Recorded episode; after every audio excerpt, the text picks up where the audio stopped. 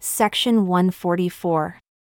A revelation given at Nauvoo, Illinois, December 2, 1841, through Joseph Smith Jr. to Nancy Marinda Hyde. Verily, thus says the Lord unto you, my servant Joseph, that inasmuch as you have called upon me to know my will concerning my handmaid, Nancy Marinda Hyde, behold, it is my will that she should have a better place prepared for her than that in which she now lives, in order that her life may be spared unto her.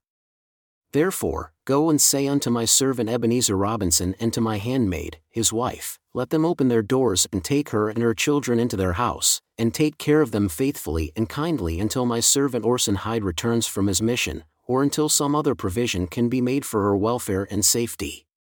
Let them do these things and spare not, and I the Lord will bless them and heal them, if they do it not grudgingly, says the Lord God, and she shall be a blessing unto them.